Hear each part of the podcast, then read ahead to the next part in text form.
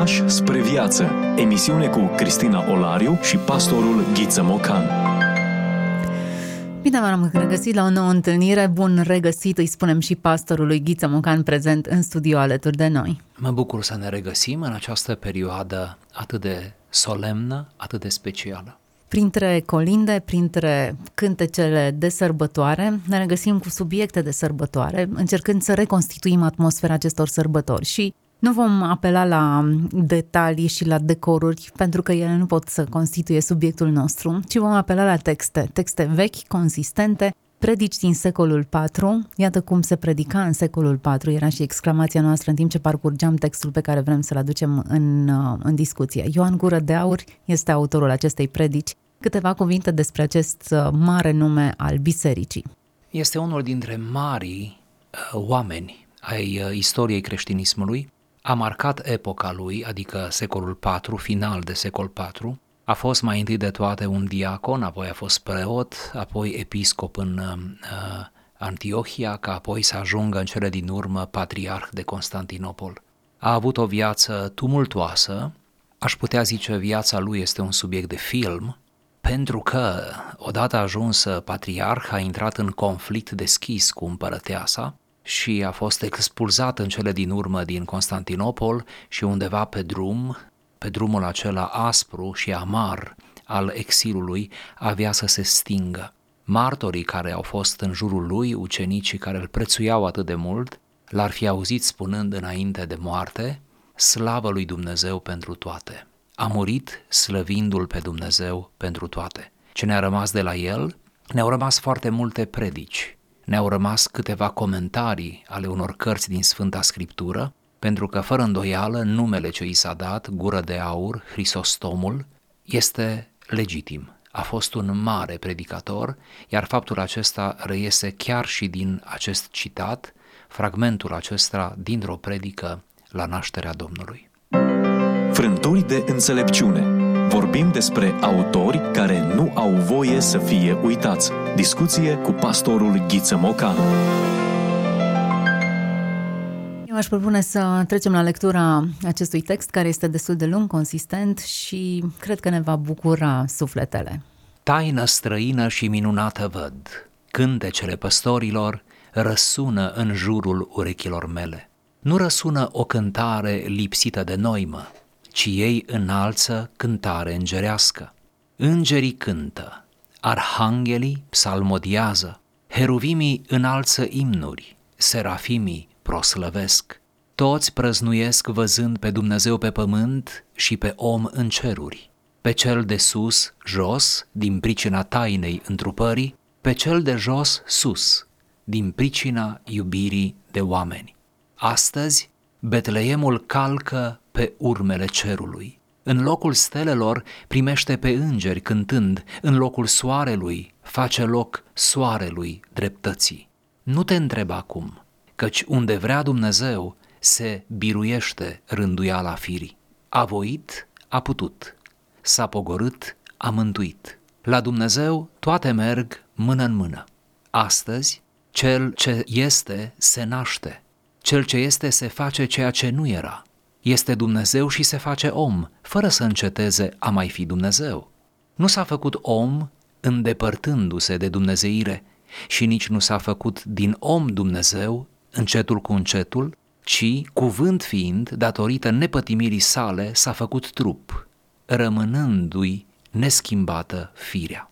Când s-a născut, iudeii tăgăduiau străina lui naștere, fariseii tălmăceau strâmb dumnezeieștile scripturi, iar cărturarii grăiau cele potrivnice legii. Irod căuta pe cel născut nu ca să-l cinstească, ci ca să-l piardă. Astăzi însă au văzut că toate sunt potrivă, căci, după cum zice psalmistul, nu s-a ascuns de la fiii lor din neam în neam, psalmul 77. Venit au împărații care s-au minunat de cerescul împărat cum au venit pe pământ fără îngeri, fără arhanghel, fără tronuri, fără domnii, fără puteri, fără stăpânii, ci mergând pe o cale străină și neumblată, a ieșit dintr-un pântece nepângărit, fără să lase pe îngeri lipsiți de o cărmuire a lui și fără să iasă din dumnezeirea sa prin întrupare. venitau împărații ca să se închine împăratului ceresc al slavei, venitau ostașii ca să slujească arhistrategului puterii, venitau femeile ca să vadă pe cel născut din femeie și să se prefacă în bucurie în tristările femeii. Și, ca să spun pe scurt, venitau toți păcătoșii ca să vadă pe mielul lui Dumnezeu care ridică păcatul lumii, magii daruri aducând, păstorii binecuvântând, vame și evangelizând, femeile păcătoase miruri purtând, samaritianca de izvorul apei însetând, cananeanca credință neîndoielnică având. Căci toți aceștia saltă și când ei saltă, vreau să salt și eu, vreau să dănțuiesc, vreau să prăznuiesc. Nu dănțuiesc lovind coardele alăutei, nu scutur în vânt toiagul împodobit în foi de viță, nu suflu din fluier, nu aprind făclii, ci în locul instrumentelor muzicale port scutecele lui Hristos. Acestea îmi sunt nădejdea, acestea îmi sunt viața, acestea îmi sunt mântuirea, acestea îmi sunt fluierul, acestea îmi sunt cetera. De aceea și vin pe acestea purtându-le pentru ca, prin puterea lor, luând tăria cuvintelor, să spun cu îngerii slavă întru cei de sus lui Dumnezeu, iar cu păstorii și pe pământ pace între oameni bună învoire. Astăzi, cel născut din Tatăl mai presus de minte și de cuvânt se naște pentru mine din fecioară, tot mai presus de minte și de cuvânt. Atunci s-a născut din Tatăl după fire, mai înainte de toți vecii, după cum știe cel care l-a născut. Astăzi se naște iarăși mai presus de fire, după cum știe harul Duhului celui Sfânt. Nașterea lui de sus adevărată este, iar nașterea de jos fără de minciună. Cu adevărat din Dumnezeu, Dumnezeu s-a născut și cu adevărat același din fecioară om s-a născut. Sus, singurul unul născut din cel nenăscut. Jos, singurul același unul născut din singură fecioară. Că e născut din fecioară astăzi, o știu. Că l-a născut pe Dumnezeu cel mai presus de timp, o cred. Dar chipul nașterii am învățat să-l cinstesc în tăcere și am primit ca prin cuvinte să nu-l iscodesc. Când e vorba de Dumnezeu, nu trebuie să căutăm la firea lucrurilor, ci să credem în puterea celui care le săvârșește. Legea a firii este ca să nască femeia măritată, dar lucru mai presus de fire este ca să nască fecioara ce nu știe de nuntă și să rămână fecioară. Să se cerceteze, dar, cele după fire, iar cele mai presus de fire să se cinstească în tăcere. Nu ca pe un lucru de care trebuie să fugim, ci ca pe un lucru tainic și vrednic de cinstit prin tăcere. Dar ce să spun? Ce să grăiesc? Minunea mă înspăimântă. Cel îmbătrânit de zile s-a făcut prunc. Cel care stă pe tron înalt și prea înălțat este așezat în iesle. Cel de nepipăit, cel simplu, cel necompus, cel netrupesc, este cuprins de mâini omenești. Cel care a rupt legăturile păcatului este înfășat în scutece, pentru că vrea asta. Vrea să prefacă necinstea în cinste, vrea să îmbrace cu slavă pe cel neslăvit, vrea să arate chip de virtute pe cel supus ocării. De asta ia trupul meu, ca să-mi dea Duhul lui. Îmi dă și mia, ca să-mi dea vestire de viață. Îmi ia trupul meu ca să mă sfințească, îmi dă Duhul lui ca să mă mântuiască. O evreică l-a născut, dar l-a primit întreaga lume. Sinagoga l-a hrănit și l-a alăptat, dar biserica l-a avut și s-a bucurat de el. La aceea mlădița viței, iar la mine strugurele adevărului. Aceea a cules strugurele, dar neamurile beau băutura cea tainică. Aceea, sinagoga, a semănat bobul de grâu în Iudeea, dar neamurile, cu secera credinței, au secerat spicul. Păgânii au tăiat cu evlavie trandafirul, iar iudeilor le-a rămas spinul necredinței. Pasărea a zburat, iar nebunii stau încă lângă cuib. Iudeii tălmăcesc literele paginii, iar neamurile culeg roada Duhului. veniți să sărbătorim, veniți să prânzim. Astăzi, legătura cea veche s-a dezlegat, diavolul s-a rușinat, demonii au fugit, moartea s-a zdrobit, raiul s-a deschis, blestemul s-a pierdut, păcatul s-a alungat, înșelăciunea s-a izgonit, adevărul a venit, credința pretutindeni s-a răspândit și s-a lățit. Viețuirea celor de sus pe pământ s-a sădit. Îngerii cu oamenii împreună viețuiesc, oamenii cu îngerii, fără de teamă, vorbesc. Dumnezeu a venit pe pământ și omul în cer s-a suit, toate s-au împreunat. A venit pe pământ întreg, fiind în ceruri, Dumnezeu fiind s-a făcut om fără să înceteze a fi Dumnezeu, cuvânt nepătimitor fiind s-a făcut trup, s-a făcut trup pentru ca să se sălășluiască într noi. Dumnezeu nu s-a făcut, ci era. De asta s-a făcut trup, ca să-l primească Ieslea, pe cel pe care nu-l încăpea cerul. De asta s-a așezat în Iesle, ca să primească hrană de copil de la Maica Fecioară, cel care hrănește lumea. De asta, părintele viacului ce va să vie este ținut ca prunc la sân în brațe feciorești, tocmai pentru ca și magii să se poată apropia de el. Acestuia dar, lui Hristos, cel care face trecerea prin cele fără de trecere, să-i înălțăm slavă împreună cu Tatăl și cu Duhul Sfânt, acum și pururea și în vecii vecilor. Amin. Suntem ce consumăm. Hrănește-ți mintea cu adevărul ca să trăiești autentic. Asculți emisiunea Pași spre viață cu Cristina Olariu.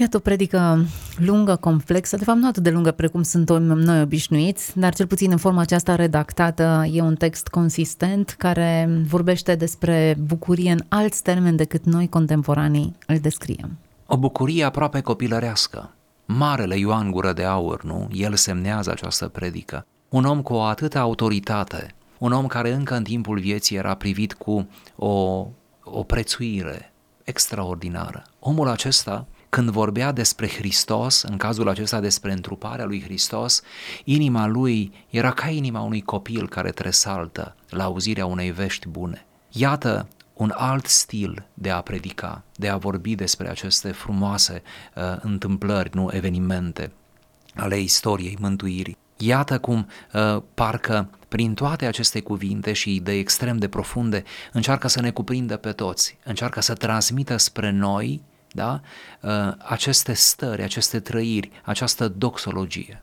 Pentru că își propune să vorbească despre o taină străină și minunată. Tainele nu se pot vorbi, eu știu, două la leu. E nevoie de cuvinte meșteșugite, de înțelegerea parțială măcar a ei, ca să știi ce se deslușește în toată taina aceasta. Iar întruparea, de departe, este una dintre cele mai mari taine pe care taina ascunsă de viacuri, am putea spune. Iată acum se desfășoară în fața unei mulțimi de îngeri consternate și în fața actorilor acestei scene a întrupării care reușesc și mai puțin să înțeleagă din ce se întâmplă. Nu întâmplător, după cum ați observat, cuvântul care apare recurent în această predică este taina, misterul. Misterul de care omul modern și cel postmodern se pare că fuge, pe care se pare că l-a rezolvat, dar un mister nu poate fi rezolvat. Poți doar să te ascunzi de el, poți doar să vii asupra lui cu niște interpretări carteziene, raționaliste, empiriciste, dar nu poți să-l anulezi. Ori când vorbești de nașterea lui Hristos, care este naștere dintr-o fecioară, dintr-o dată misterul revine. Taina este la ea acasă. Tot ceea ce învăluie venirea în lume și viața pământească a lui Hristos este de fapt această taină. Și cred că de la această premiză, care nu e descurajantă, ci din potrivă e plină de respect, de la această premiză ar trebui să plecăm și noi de fiecare dată când vorbim despre eveniment și chiar când ne apropiem, cum facem acum, nu, zi după zi, de acest mare prasnic, de această mare proclamare a, învi- a, a nașterii Domnului Isus Hristos. Astăzi vi s-a născut un mântuitor. Deci cred că premiza aceasta este cea corectă, premiza tainei. Spunem, dar niciodată nu vom spune suficient. Simțim, dar întotdeauna se poate mai mult. Esența e Dumnezeu pe pământ, ca să-l ducă pe om în ceruri. Cele două concepte alăturate aici, de aceea arhanghelii psalmodiază, heruvimii înalță inuri, serafimii proslăvesc, toți prăznuiesc văzând această taină. Pe de o parte, așa cum ați observat, există o descriere a atmosferei din ceruri, care coboară pe pământ. De altfel, mi se pare că Efrem Sirul, într-un imn de-al lui, uh, spune că ai plecat cerurile și ai venit. Cumva uh, vine Hristos, întrupându-se, cu cerul după el, putem zice aproape la propriu, nu? Câte vreme știm că s-au arătat uh, acei îngeri păstorilor. Deci, pe de o parte, este cerul care cerebrează. De fapt, întruparea lui Hristos a, a rezonat în primul rând, nu? Uh, cu cerul mai mult acolo decât jos cu pământul. Pe de altă parte, planul pământesc care este atât de amestecat, atât de contradictoriu, nu? Pentru că vor fi tot felul de reacții la nașterea lui Hristos, planul acesta pământesc atins de prezența lui Dumnezeu, trăiește deja șansa mântuirii lui.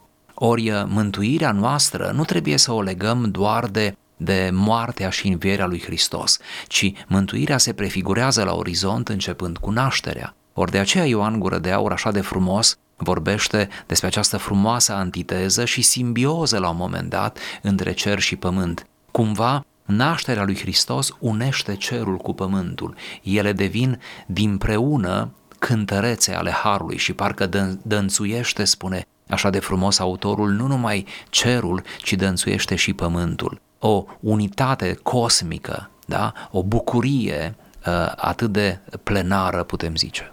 O bucurie la care suntem invitați și noi. Prin urmare, suntem invitați să ne bucurăm de acest praznic și ni se arată și cum și care sunt rațiunile pentru care putem și trebuie să ne bucurăm. Asta pentru că Betleemul calcă pe urmele cerului. Mm-hmm. Asta pentru că în locul stelelor primește pe îngeri cântând. Asta pentru că în locul soarelui face loc soarelui dreptății. Iar Ioan Gură de Aur adaugă, nu te întreba cum, căci unde vrea Dumnezeu, se biruiește rânduiala firii.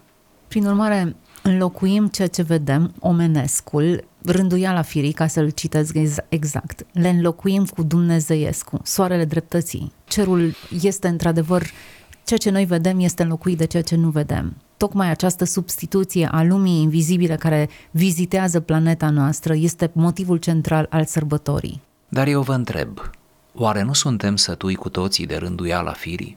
Oare naturalul nu ne este atât de comun, aproape plictisitor și uneori stânjenitor, pentru că naturalul înseamnă de fapt limita, atâtea limite câte avem pe toate planurile, noi oamenii, noi muritorii. Oare nu aveam nevoie ca într-un moment atât de solar, atât de, de astral, nu, al istoriei, această rânduială să fie biruită de însuși Dumnezeu?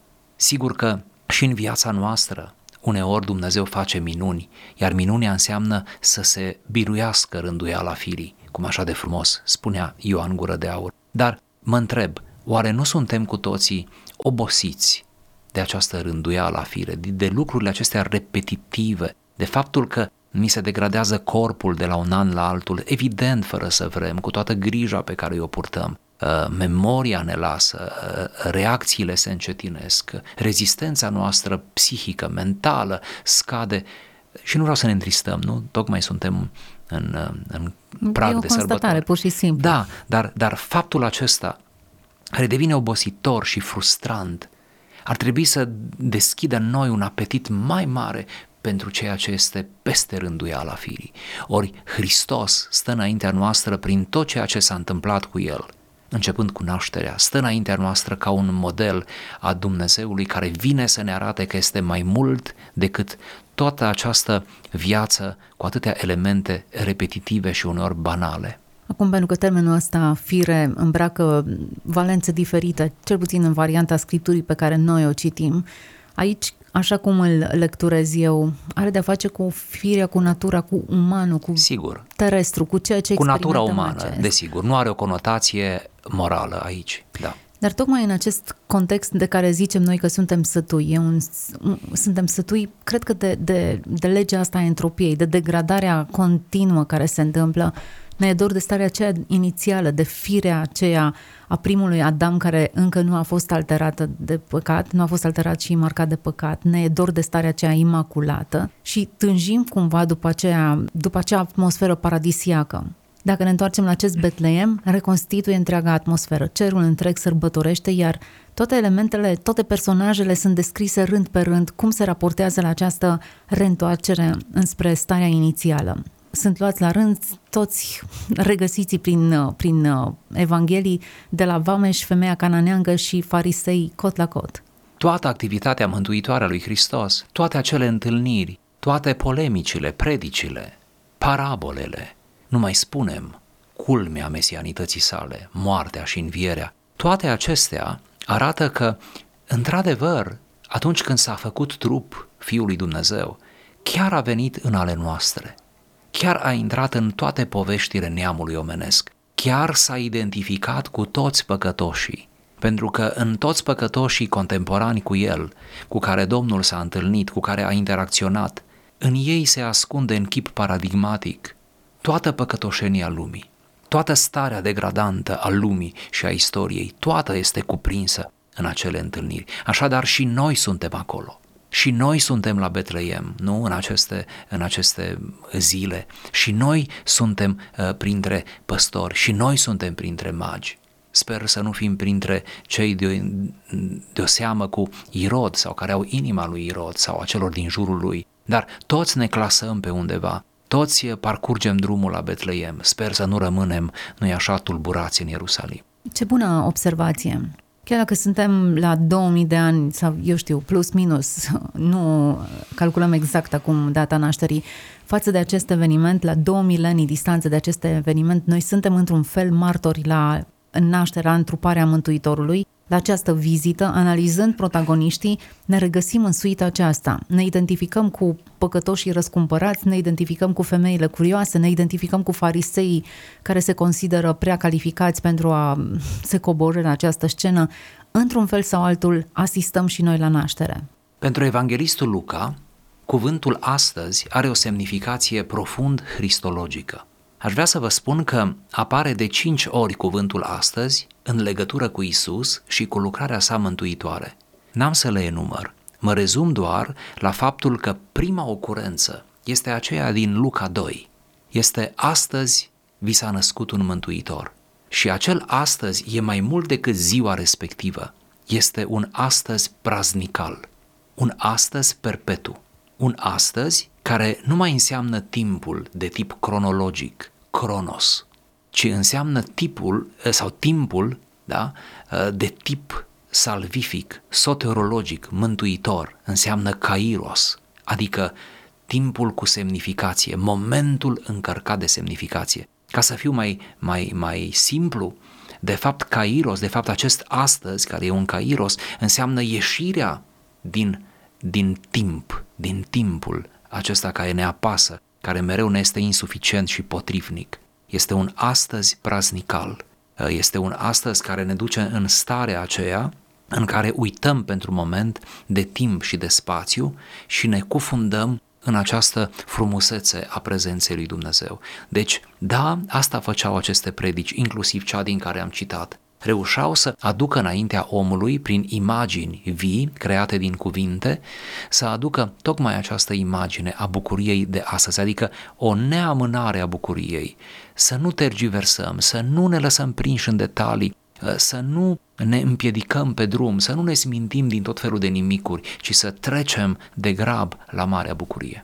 Oare mă întreb cum arăta auditoriul lui Ioan Gură de Aur, pentru că folosește în această omilie toate elementele Evangheliilor. Nu extrage scena nașterii ca să o descrie cam cum se predică în ziua de astăzi. Sunt predicatori care, într-adevăr, parcurg întreg uh, firul roșu al Scripturii și integrează un text în toate celelalte, împletindu-le armonios. Dar tendința ar fi să iei un anumit paragraf și să încerci să înțelegi ce spune paragraful respectiv. E bine, predica aceasta ne poartă prin toate evangheliile, poate chiar și prin epistole, dacă mă uit bine la felul în care descrie lucrarea mântuitoare, dar vorbind despre toate elementele acestea, despre ia trupul meu ca să-mi dea Duhul lui, îmi dă și mia ca să-mi, fac, uh, să-mi dea visterie de viață, mi-a trupul meu ca să mă sfințească. Ai senzația că te poartă prin toate epistolele lui Pavel și că sădește prin, prin Evanghelii tot, pornind de la bobul de greu și vinul. Cum arăta audiența lui? Înțelegea aceste adevăruri? Avea obișnuința lecturilor sau a înțelegerii acestor texte atât de complexe? Mereu m-am întrebat asta. Ba chiar am căutat prin cărți să găsesc lămuriri. Nu spun că neapărat am găsit, pentru că, vedeți, nu avem filmări de atunci, nu avem interviuri cu, cu auditoriul lui Ioan Gură de Aur și de aceea putem să facem doar speculații. Acum, dacă ar fi să vă răspund la întrebare, să vă spun ce cred eu și luați-o ca o simplă opinie, atunci eu cred că o parte din audiență nu prindeau aceste sensuri, ci uh, doar le ascultau cu foarte multă încântare și li se părea foarte interesant și atunci când nu înțelegeau, aveau măcar această înțelegere sau această reacție că se spune ceva măreț, ceva înalt, ceva profund. Ei, de fapt, fără să vreau, uh, se trezeau în fața unui asemenea predicator, a unei asemenea predici, se trezeau la o, la o lecție de teologie uh, pentru care n-au făcut uh, cursurile anterioare, știți? Exact, asta mă gândeam. Mai mult, nu știu cum stăteau lucrurile în secolul IV, dar bănuiala mea este că nu oricine avea acces la școală, la carte. Sigur, majoritatea nu știau să citească. Exact, nu aveau, uh, și dacă ar fi avut scriptura la îndemână, nu reușeau să parcurgă textul biblic în așa fel încât să, să aibă familiaritatea lui. Semn că și dacă erau transmise oral poveștile acestea, trebuia să existe o, o oralitate foarte bine documentată, în așa fel încât ei să înțeleagă exact la ce se referă atunci când folosea simboluri atât de profunde. Dar pe de altă parte să spunem că uh, dacă totuși se predica așa în ciuda audienței, acum înțelegeți ce zic, în ciuda uh, nivelului de înțelegere a audienței, înseamnă că acești predicatori nu erau foarte preocupați de feedback, da, de uh, că să înțeleagă până la urmă toți, până la ultimul detaliu, ci cumva ei țineau aceste predici de o asemenea frumusețe și solemnitate ca înaintea lui Dumnezeu. Cumva cred că se raportau cu aceste predici la a fi corecte în raport cu, uh, cu persoana lui Dumnezeu, cu, cu ființa divină, cu dogmatica în general. Deci cumva bătălia era a predicatorului nu cu a câștiga auditoriul, cât, cât a fi el în acord, pe de o parte cu Dumnezeu, pe de altă parte cu corectitudinea doctrinară.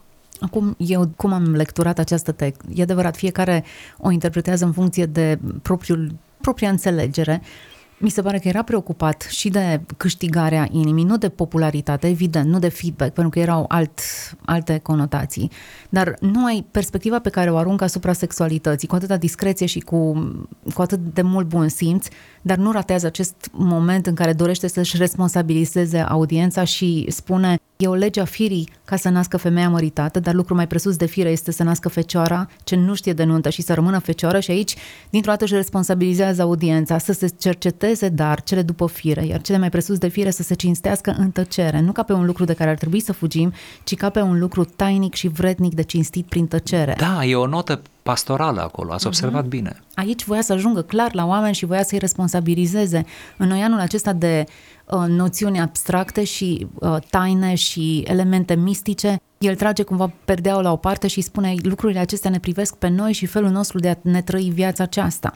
Da, și iată cum se inserează elemente de moralitate, de etică. Iată cum omul este responsabilizat în aceste predici, nu e doar poezie despre Dumnezeu, ci este cumva și chemare la o viață sfântă, la o viață trăită cu folos, cu uh, o anumită eleganță, nu? Onestitate, să spun așa, cu o căutare a virtuților. Și fără îndoială, cine va citi uh, toate predicile lui Ioan Gură de Aur, care nu sunt puține, alcătuiesc deja câteva volume, uh, va putea să observe această atenție pastorală permanentă. Da, admit, că uh, mereu, uh, mereu, dincolo de cuvinte și de concepte teologice, stă o preocupare pastorală. Uh, cu ce rămân oamenii, cu ce pleacă acasă, chiar dacă, repet, oamenii nu puteau să ducă în mintea lor toate sensurile, toată bogăția de sensuri pe care le uh, transmitea o predică. Dar noi ne lungim cu vorba și sărbătoarea bate la ușă, iar colindele ne cântă pe aproape. Ar trebui să ne oprim acum din uh, discuția noastră și să sărbătorim și noi împreună cu cei dragi ai noștri și să încurajăm pe ascultătorii noștri să facă același lucru. Așa zic și eu, fug să descui poarta, parcă aud ceva. să aveți sărbători frumoase, toți cei care ne-ați urmărit, să vă cânte Dumnezeu însuși în inima voastră, în așa fel încât cerul să pătrundă în fiecare unghier din viața voastră. Sărbători frumoase, sărbători cu folos. Ați ascultat emisiunea Pași spre viață cu Cristina Olariu și pastorul Ghiță Mocan.